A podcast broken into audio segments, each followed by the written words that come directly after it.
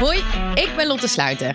In deze podcastserie volg ik drie eerstejaarsstudenten aan de politieacademie. naar huis gaan en denken van bam, hier heb ik echt wat eh, kunnen bijdragen. Sanne, Hendrik-Jan en Remy. Samen vertellen zij het eerlijke verhaal. Al sta je in het begin wel echt hoofd, schouders, knieën en teen te doen van waar zit mijn vuurwapen ook alweer. Wat moet je allemaal kennen en kunnen als agent? Dat preventieve dat is hartstikke leuk, maar soms is een repressieve stok achter de deur toch wel prettig. Je moet sociaal zijn. Ik denk dat je gewoon je hart op de goede plek moet hebben zitten. Welke afwegingen maak je in een split second? Ja, je hebt toch een wapen in handen en nou, ik denk dat de meeste mensen dat nog nooit gehad hebben. Elke aflevering moeten ze een case oplossen. Een situatie die zich zomaar in de praktijk had kunnen voordoen. Ja, het is nog best ingewikkeld. Ja, die actie, lekker bezig zijn en eh, niet weten wat de dagje brengt natuurlijk. En elke aflevering is er een andere docentengast. kan ik mezelf onder controle houden in stressvolle situaties. Eh, Daar hebben we bepaalde tools voor in de opleiding, waardoor ik beter kan nadenken.